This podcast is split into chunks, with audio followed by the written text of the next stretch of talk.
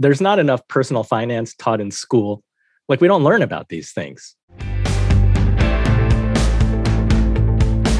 You're listening to the Elevate podcast, and I'm your host, Robert Glazer. Join me as I talk to world class performers about how they build their capacity and reach greater heights in leadership, business, and life, and how you can do the same.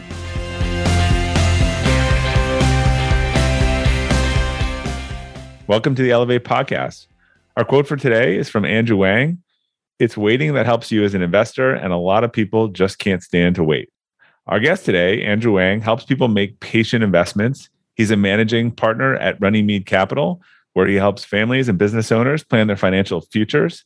He's been featured in Barron's, Reuters, and Investopedia, and hosts the podcast Inspired Money. Andrew, welcome. Excited to have you join us on the Elevate podcast. Thanks, Bob. Excited to be here. So I always like to get the early story, and I'm I'm especially interested here because I know you've run a business with your family for over 20 years. Managed to keep some harmony. So did you get a pretty significant financial education during your childhood? Was that and was that informal or or formal? Well, let's say that I grew up sitting around the dinner table, hearing discussions about the importance of return on equity in business cycles.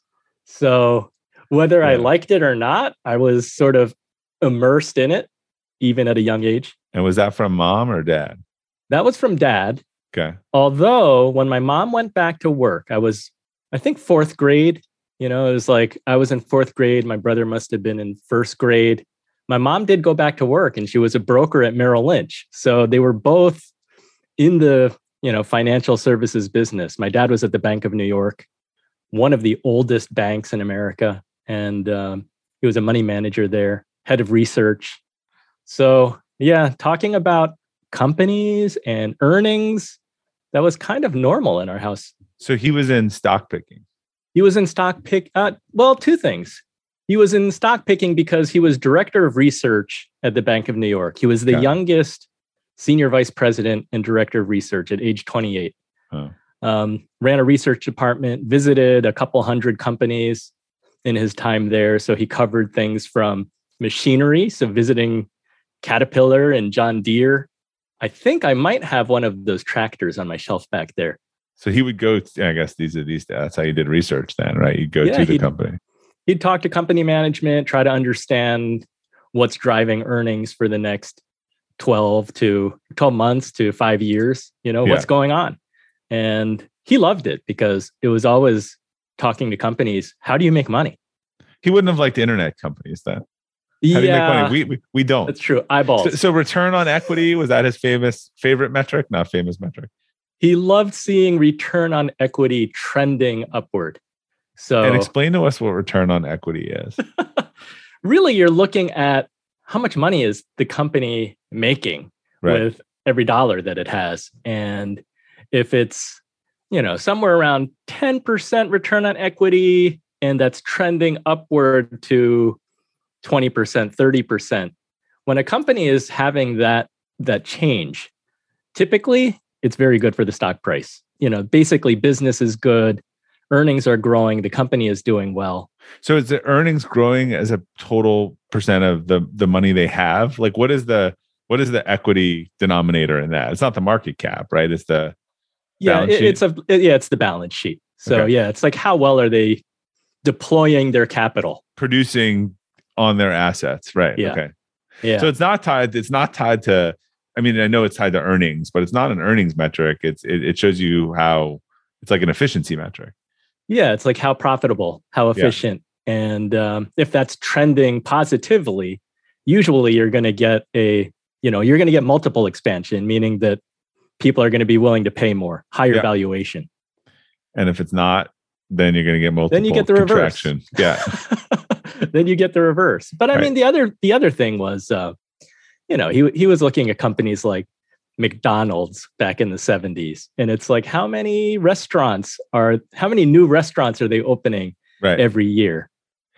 And, and the tricky thing to figure out with all those sort of unit based businesses is like are the unit economics profitable versus are they opening new stores right i think a lot of businesses try to conflate that like it's great if you're if you're losing money opening stores and it takes two years to get to super profitability. That's one thing. If you haven't even figured out a profitable store model and you're replicating it, th- that's another. Yeah, and you're absolutely correct saying that my dad would not have appreciated, you know, the Yeah. internet bubble because I joined him in 98 and I was there for like really my first year. You joined him at Merrill Lynch. No, no, my dad started his own company in 93. Got it. Uh, he left the bank. He was director of research at the bank, and then he ran their money management subsidiary for 10 years. So he was managing the bank's pension fund and then struck out on his own. Got Uh, he he ran their pension for about 10 years, outside clients too, managing their accounts. And then being an immigrant from China who came to the United States when he was around 13 and having had a career, like a long career at the bank, you know, his dream was to own his own business. So Yeah. I joined him in 98. My first year, I saw like all the business cycles So was that, concentrated. was that your first job? When did you graduate college? I graduated college in 94. 94. Okay. So what did you do after graduation? Uh, I went up to Boston and I worked at uh, Thomson Financial Services, Sure. Yeah. They're huge. which, um, you know, it was like Thomson would buy all these young entrepreneurial financial service companies. Yeah. So I worked at First Call within Oh, yeah. Thomson's umbrella. That's the earnings like announcement thing, right? Correct. Yeah. Yeah, it, they they collected all the analyst ratings, Yeah. uh, their earnings and their ratings. So they bought that, right? They bought that. Yeah. Yep. Yeah. So it was a fun place to to work because it was a lot of young people. It was kind of an extension of college. Yeah. Like a lot of kids, first jobs and fun because they would have like Fridays, they would have beer in the like in the lobby. Yeah. That's what you do when you have a young workforce. Yeah, Yeah. it's hard to do that now, but Yeah. Virtual back in the 90s, Yeah. that was a good time. Exactly. So was it a push or a pull to go work with your dad? Um, nothing that I had ever planned. In fact, from Thomson Financial, then I worked a really interesting job up in Peabody, Mass. I worked at a computer trading company and I worked a graveyard shift. What is computer trading? So, semiconductors and even computer parts, so Huh. CPUs, hard drives, peripherals, the whole distribution is very rigid. So, Yeah.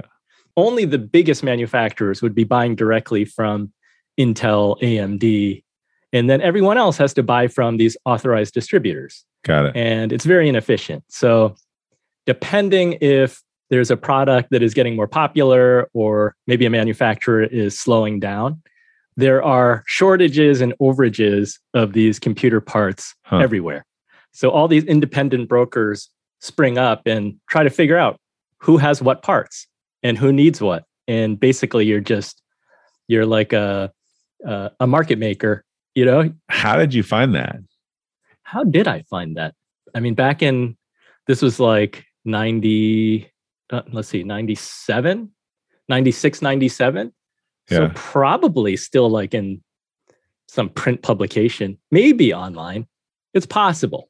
There might have been a website. I don't, but you know, with dial-up internet. That's For sure. fascinating. There's there's always interesting jobs out there. So all right, so you did that, and then uh, you went to work with your dad. Yeah. So I was working this graveyard shift. I would go into this computer trading business at 8 p.m. at night and work until 6 a.m. Why do people need computer parts overnight? We were calling Asia. Got it. Like that makes there was a team of 20 people who we were calling Hong Kong, Japan, Singapore, all over, mainland China. I mean, it was crazy. I would call these places and they'd be like, You're calling from Boston? What time is it there? I'm like, oh, it's You're like- 3:30 a.m. yeah. And uh, so, anyways, the Asian crisis came in 98, right? And my dad never liked the idea that I was working this graveyard shift. And I think it, I was kind of like starting to lose my mind because it's almost like the medicine. So you you you would- you would just sleep during like like it wasn't that was your permanent shift or that was like That's Once the permanent shift. wow. So you inverse your like schedule and then you yeah, and the weekends you must have been a mess. Yeah. On the weekends, you try to go back Yeah. so that you can have some sort of social life and be normal. Yeah. Yeah. I don't know. I mean, I, I was young. So at the time, it seemed possible. I, I think it, it is detrimental to your health. But uh, in combination with the financial crisis in Asia in 98, my dad was, we would have phone conversations and he said he would go to these um, meetings on Wall Street. All these experts would be talking about Asia could be in a recession, it could take a decade to recover. And he was saying, well, if you're doing business in Asia, it's probably not a good time to be doing that. So why don't you consider other things? And yeah. inevitably, it was never planned, but he said, oh, you know, we have a, my business, we're a small team. Maybe you can come join us. And like, we need a young person and see what you can bring to the table. So, yeah, yeah, the, I, I joined and the rest is history. So, what does the business do and who are the clients? We're financial advisors. We're fee only yeah. financial advisors. We never charge a commission. We work with families, with individuals. We work with small business owners to help set up 401k plans. We've managed some pension fund money too, but yeah. these days it tends to be more more families.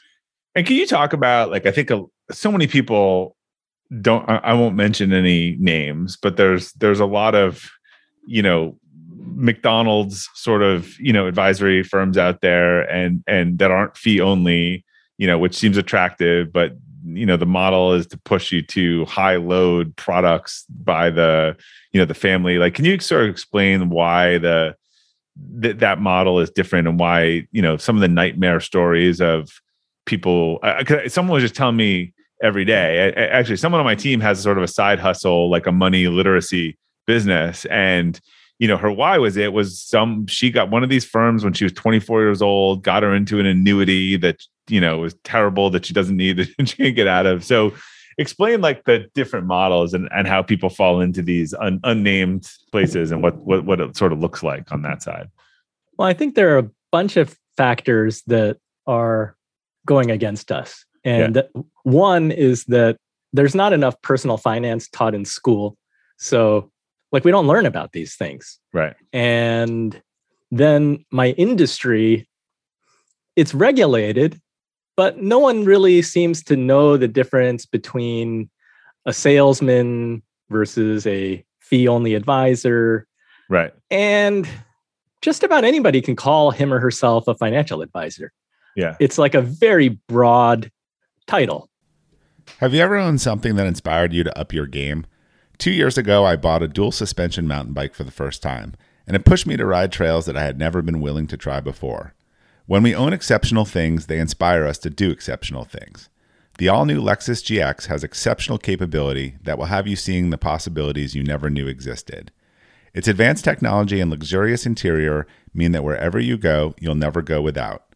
The Lexus GX comes with available dynamic sky panorama glass roof, available front row massaging seats, best in class towing capacity, available 33 inch all terrain tires, and available multi terrain select. I've seen the new Lexus GX popping up all around my town, and not only does it have the capabilities to take you to new places on and off the road, but it's a great looking car. The new Lexus GX is ready to raise the bar for you. Live up to the all new Lexus GX, luxury beyond limits. Experience amazing at your Lexus dealer. When you're hiring for your small business, you want to find quality professionals that are right for the role. That's why you have to check out LinkedIn Jobs.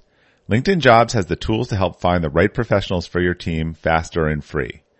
LinkedIn isn't just a job board. It helps you identify and hire professionals you can't find anywhere else, even those who aren't actively searching for a new job but might be open to the perfect role. Case in point, last year I asked the CEO of a major ski resort how he got his job, and he told me that he saw it on LinkedIn and decided to apply. In a given month, over 70% of LinkedIn users don't visit other leading job sites. So if you're not looking on LinkedIn, you're looking in the wrong place. On LinkedIn, 86% of small businesses get a qualified candidate within 24 hours. Hire professionals like a professional on LinkedIn.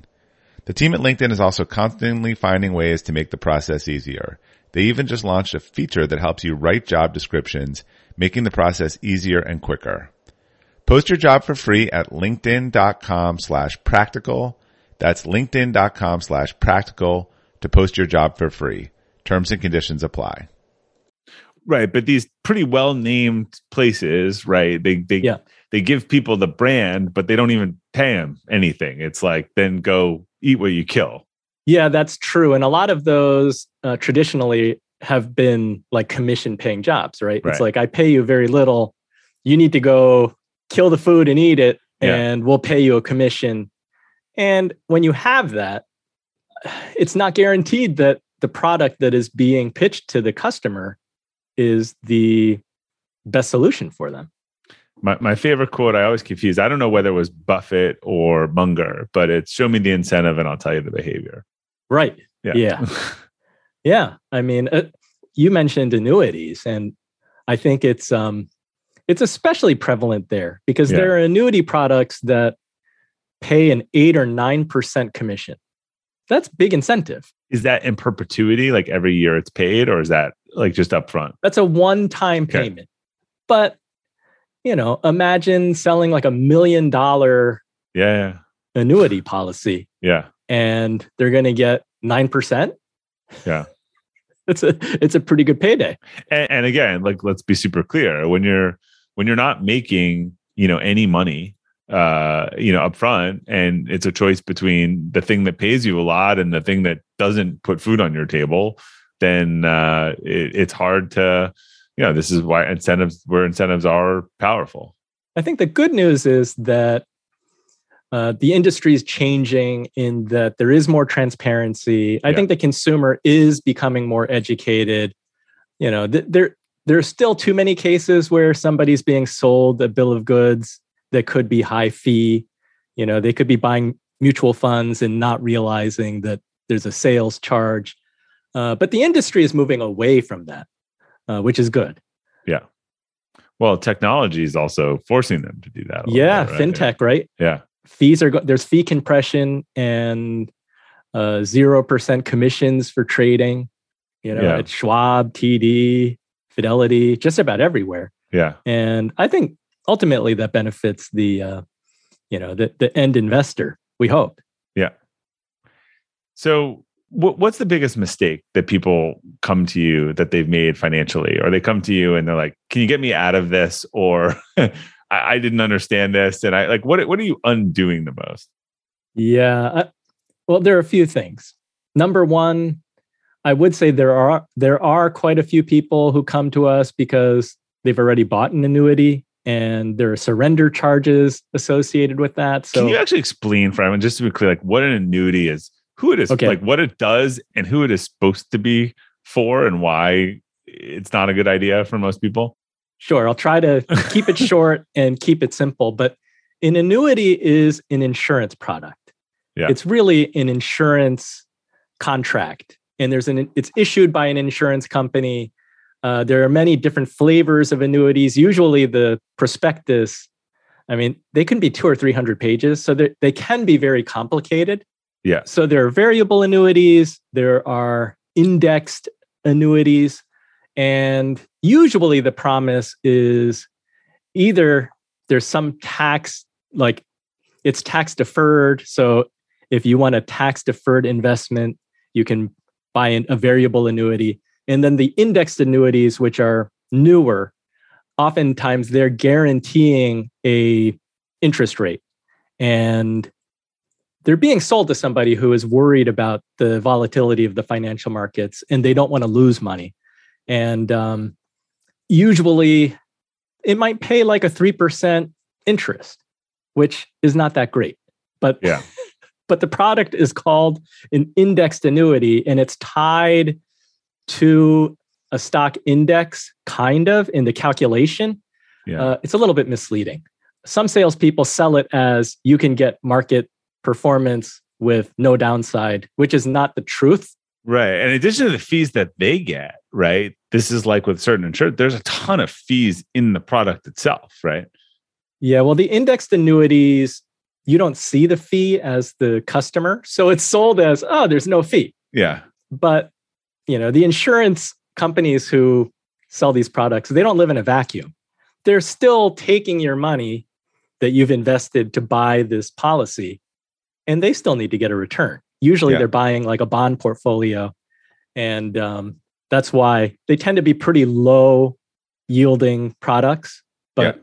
unfortunately, sometimes people are told that, oh, you can get an 8% return when the market goes up, but it'll never go down. I think that's misleading. I think what you end up getting is that you do have a guaranteed rate, and that might be anywhere from 2 to 4%.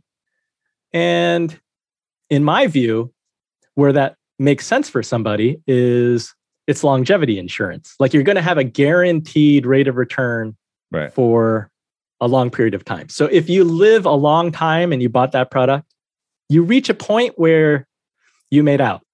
But you can also just take the money and save and invest in yourself without any of the constraints and pretty much be in the same place, right? It's Yeah, that's it, that's what it seems like it's sold for people who don't have discipline, but it's a very expensive price to pay to not have discipline.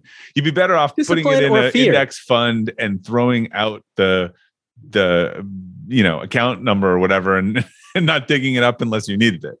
Yeah. I mean, what I love about my business is that there are so many ways to invest. Yeah. Everybody has a different style, strategy. If somebody becomes an expert, like in a specific area, you can still do great. And it can also be super simplified too, because Yeah. it's like, all right, as you said, buy an index fund, buy the S&P 500. As you get older, just own a little bit less of the S&P 500 and Yeah. put it in bonds. So if you have a balanced portfolio that it might be 60% in stocks, 40% in bonds and then as you're getting older it's you're scaling that back. History says that that does much better than annuity products. Yeah. And as you said, no constraints, you have liquidity. If you needed your money for unforeseen reasons, you can sell the S&P 500 right now Yeah. and have access to that cash whereas if you had an annuity product you, you're going to have to pay a penalty Interesting. you know sometimes it could be like a 10% penalty to access your money sooner Yeah, that you get killed on those things. So, Andrew, I'm curious. Like, we still don't teach financial literacy in this country. We don't teach it in high school. You know, one of the, uh, I mean, you can take it probably in college, personal finance course, but it's not mandatory. And, and people just, there's a lot of complex things out there. They don't understand them. I mean, one of the examples I always give, you know, the amount of people that lease their cars, you know, these days, and I said, like, if I asked 100 people how a lease payment was determined on the car in the US, I bet you four would answer me, oh, well, it's the difference between the new price and the depreciation at the expected return date plus an interest rate. like, you know, they don't. So, I mean, what's your thought on this? Like, should, eh, why don't we do this? Do other countries do it? Like, should this be mandatory? i think it should be mandatory Yeah. since we all have to live with money we all have to manage money and uh, fact is that we don't have companies that we work for like our whole career where there's a pension and the company is basically making a promise to take care of us in our retirement. Everybody is like each man for himself. Here, if you're lucky, here's a 401k plan, which you have to manage yourself. Like you have to decide are you contributing? If you are, what investment menu selections are you making? It's all on you. Yeah. Uh, so I think it would be good to at least get some basics in school, and you know, just simple lessons like the power of compounding. So if you start buying the S and P 500 when you're 20 years old, like what does that look like 30 years down the line?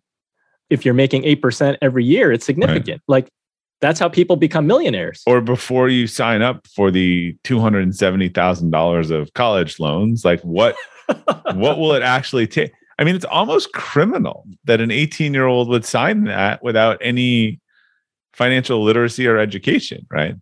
Yeah. Yeah. One can argue that that's criminal. I'm not a lawyer, but I would I would try to argue that that's criminal. How many clients or how many people do you talk to that regret their student loans or really had no comprehension of what it would take to pay them back? My clients tend to, well, I I think by nature of my business, Yeah. I'm working with people who have paid off their their loans and they now have some money to invest and they're trying to plan for the future. Like I'm 40 now, how am I going to make sure that I can retire Yeah. comfortably can you do some calculations to make sure that I'm going to get there? But, you know, I do talk to like clients' kids, and I have three kids of my own. I mean, that's a very real worry that I have myself. How am yeah. I going to put three kids through college? And my oldest is 14 now. So I figure like I've got five close. years. Yeah. I'm close. My youngest is nine. I have a little bit more time. You're, you're rooting for the higher education thing to blow up just yes. in time. Deflationary. I've been yeah. rooting. I've been rooting for 14 years now, yeah. and it hasn't happened. But I think that people do like it requires creativity. Uh, I was just telling someone today that I have a friend whose daughter's at NYU right now, but his son is in high school. His son is a junior, and he actually pulled his son out of school and his son is homeschooled right now. Yeah. As a junior in high school. But he's taking courses at the local community college.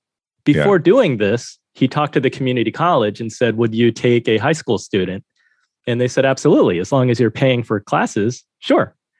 Uh, so his plan is, in essence, for his son to take the next two years of courses, graduate high school, and have half his college credits completed. So he can cut his college tuition in half. Yeah. And um, I think that it, it takes some creative thinking, you know, like that. I don't think everybody is willing to do that. Right. Um, I don't see that many people doing that. I do see more people considering community college just because of the the value. Right. If you don't know what you want to do, you know, there uh, education used to always be the safe. You don't want to do just go back like but it's really expensive to go back to school if you're doing that as a change and you're not sure it's what you want to do and you need to figure stuff out like you'd be better off maybe doing nothing than borrowing $50,000 a year, right? Right. Yeah. yeah. yeah. I think um yes, the prospect of having, you know, six digits in debt and getting a job like you don't know what the job market's going to be like. If you land a job, it's not going to be paying six figures. So you're going to have this hanging over your head for a while. Yeah.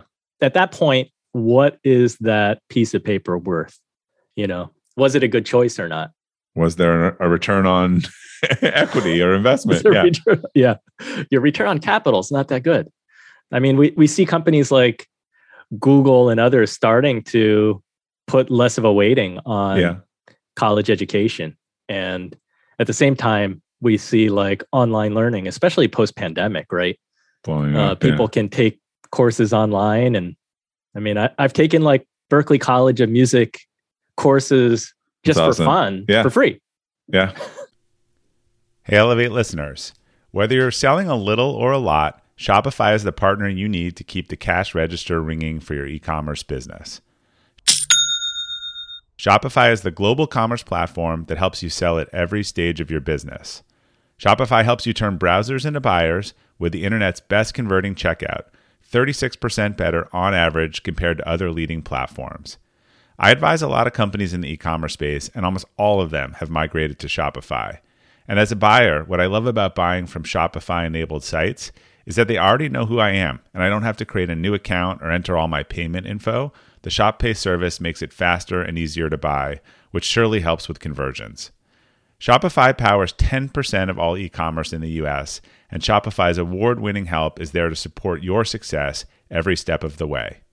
Sign up for a $1 per month trial period at shopify.com slash elevate, all lowercase. Go to shopify.com slash elevate now to grow your business no matter what stage you're in. Shopify.com slash elevate.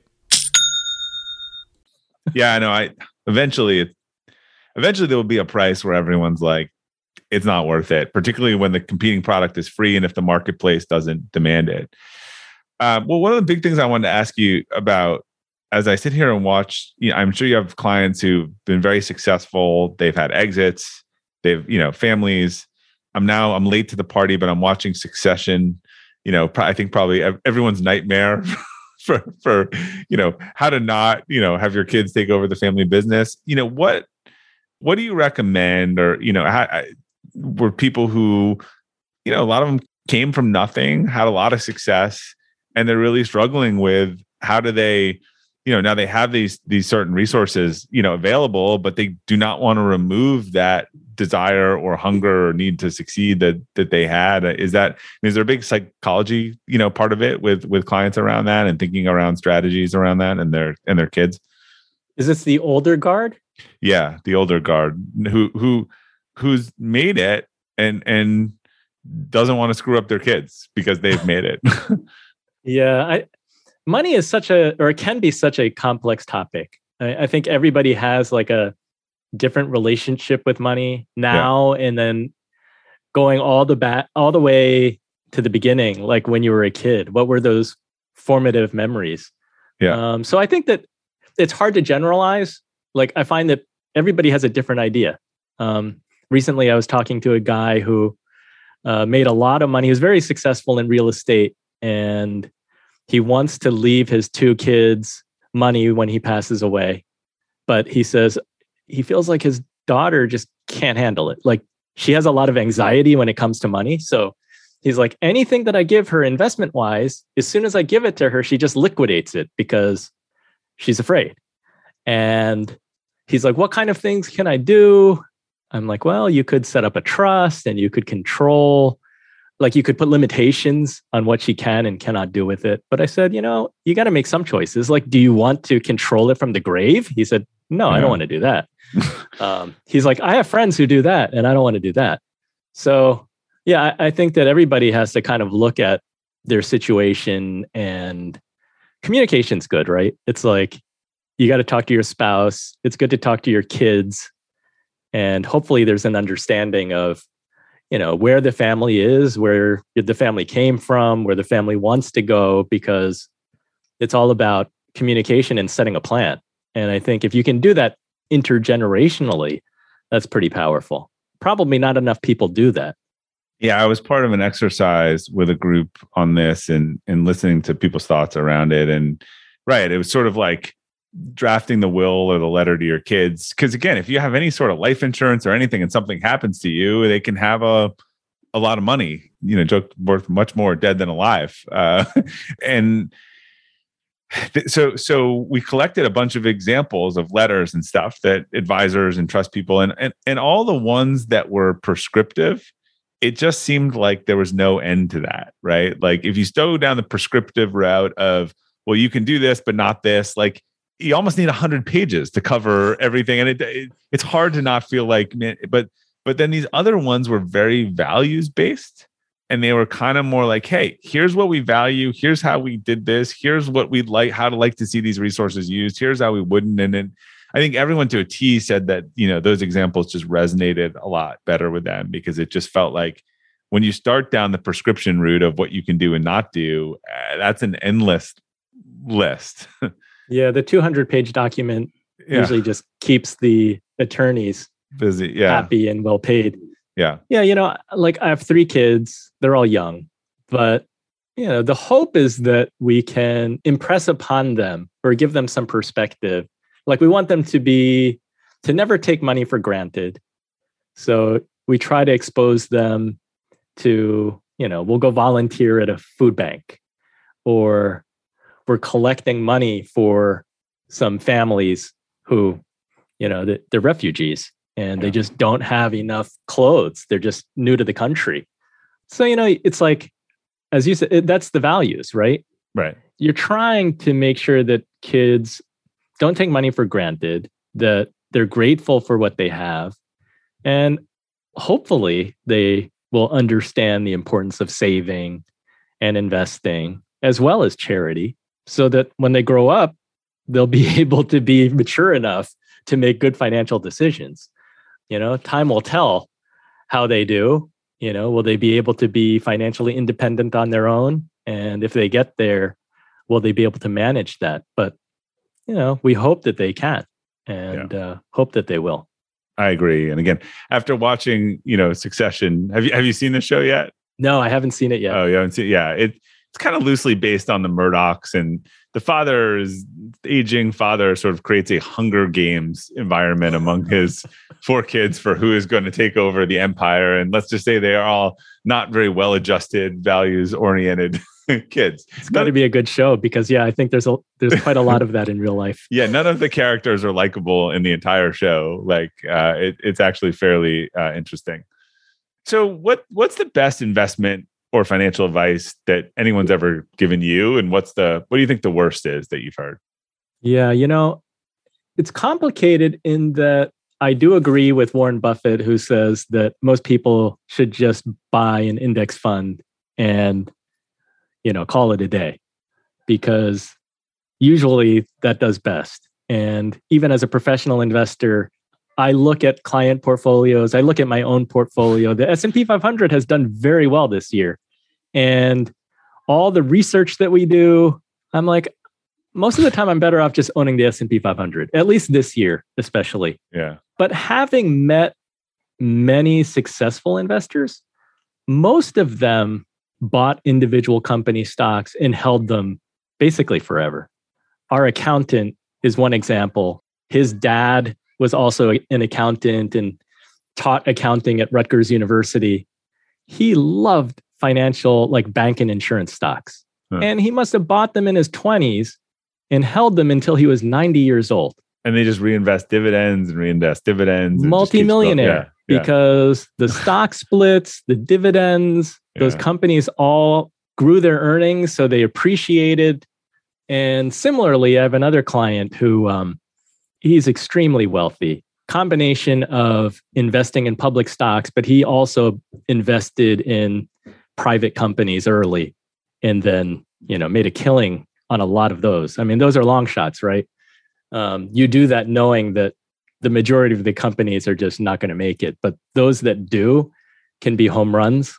Yeah. And same thing with him. Just very patient uh, very logical when it comes to trying to analyze a business and identify mega trends that are happening. So if he were looking at him today, it's like he's probably looking at AI and what's the next technology that's going to be changing the world, and he's going to want to be there. And I think that the difference between investing in the individual companies versus the index is that in tough times, maybe it's a little bit easier to stick to your guns when you own the individual companies because you just understand them a little bit better. Right. You know their business. You just have more conviction. Yeah.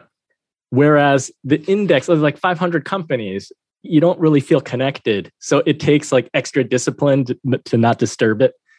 But yeah, the, the guys who have really, really amassed a lot of wealth through their investments, uh, when I look at them, it's because they believed in companies and they wanted to be investors. They weren't trading.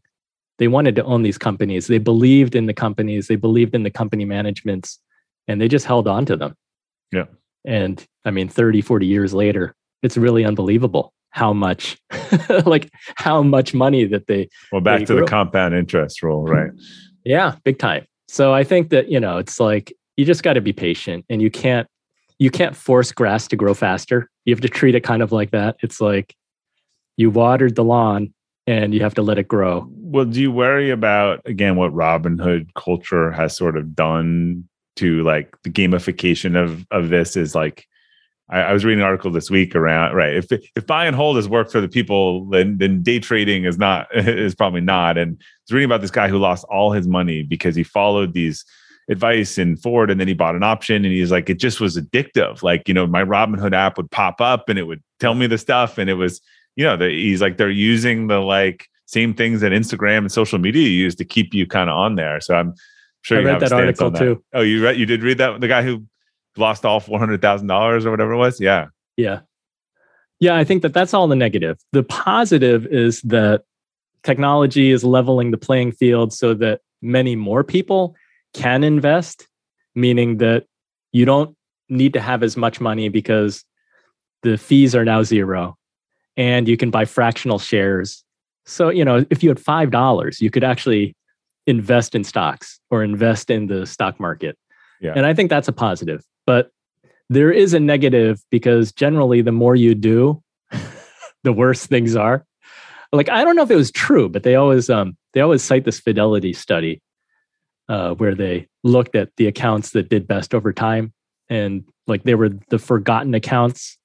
People either had money there and they forgot about it, or Yeah. they were dead. so nobody touched them. I go through those newspaper listings when they come around, the abandoned accounts. Yeah. So yeah, I mean, uh, I think when it comes to investing, less can be more. You know, that's why it's like you, you you have to commit to doing it as early as you can, to doing it with some consistency, and then you do need some faith to just let it grow. Like let it do its thing. Don't Yeah. micromanage it. Yeah. Um, what did someone say to me recently? Mr. Market is designed to inflict the most amount of pain on the most amount of people. Um, so you can't just follow the herd and be trying to like run in and out.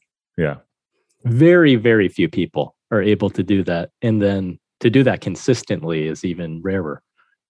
Great. All right. Well, Andrew, where can people learn more about uh, you and your work and your podcast? Well, thanks for having me on. I'm a fan of the Elevate podcast. I've been listening to a bunch of shows, so it's exciting to be here. Uh, people can find me at inspiredmoney.fm. Uh, you were a guest on Inspired Money, and I enjoyed talking to you. I get to talk to all kinds of uh, inspiring people about positive money stories and um, have fun there. And that that also goes to my website uh, for Runnymede Capital, so people can find me. All right, great. Well, thanks for sharing your your story and your advice with us. You got a fascinating background, and again, I don't know a lot of people who, uh, you know, we're we're getting their lasagna with return on equity uh, learning at the at the kitchen table. But I, it sounds like it's a lesson that you carried well with you forward.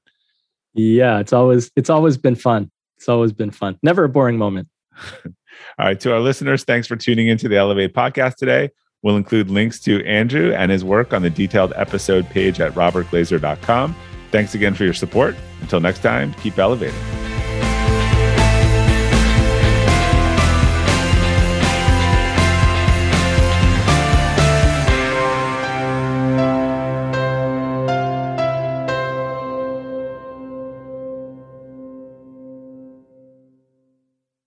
This episode is brought to you by the Yap Media Podcast Network. I'm Hala Taha, CEO of the award winning digital media empire, Yap Media, and host of Yap Young and Profiting Podcast, a number one entrepreneurship and self improvement podcast where you can listen, learn, and profit. On Young and Profiting Podcast, I interview the brightest minds in the world and I turn their wisdom into actionable advice that you can use in your daily life. Each week, we dive into a new topic like the art of side hustles, how to level up your influence and persuasion, and goal setting. I interview A list guests on Young and Profiting. I've got the best guests, like the world's number one negotiation expert, Chris Voss, Shark Daymond John, serial entrepreneurs Alex and Leila Hormozi, and even movie stars like Matthew McConaughey. There's absolutely no fluff on my podcast, and that's on purpose. Every episode is jam packed with advice that's going to push your life forward. I do my research, I get straight to the point, and I take things really seriously, which is why I'm known as the podcast princess and how I became one of the top podcasters in the world in less than five years. Young and Profiting Podcast is for all ages. Don't let the name fool you. It's an advanced show. As long as you want to learn and level up, you will be forever young. So join Podcast Royalty and subscribe to Young and Profiting Podcast, or YAP, like it's often called by my YAP fam, on Apple, Spotify, Castbox, or wherever you listen to your podcasts.